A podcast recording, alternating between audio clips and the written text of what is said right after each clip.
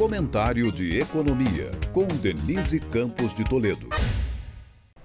A taxa de desemprego no país permaneceu estável em 7,6% entre dezembro e janeiro deste ano, segundo a PNAD do IBGE, nível mais baixo desde 2015, com 8,3 milhões de desocupados, enquanto a força de trabalho avançou 0,2%, chegando a 108,9 milhões, a população ocupada total cresceu 0,2% para 100,7 milhões de pessoas. A categoria de empregados do setor privado com carteira assinada cresceu pelo terceiro mês consecutivo. O aumento agora foi de 0,2% na soma das ocupações formais. Já o emprego informal aumentou 0,4% com a taxa de informalidade do mercado em 39%.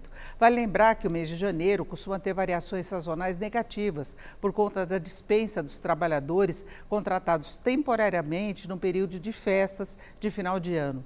Mas neste começo de ano, pelo menos em janeiro, não houve uma maior variação, o que fez a taxa de desocupação ficar abaixo das projeções. Outro dado positivo mostrado pela PNAD é quanto ao rendimento, que teve alta de 1,6%, colaborando para um novo recorde da massa de rendimento, que passou dos 305 bilhões de reais, 2,1% acima do trimestre anterior e com uma expansão de 6% na comparação anual.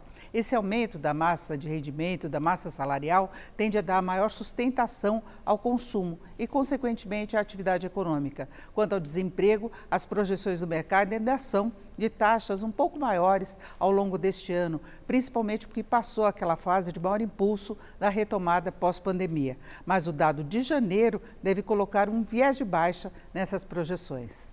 Denise Campos de Toledo para o podcast do Jornal da Gazeta.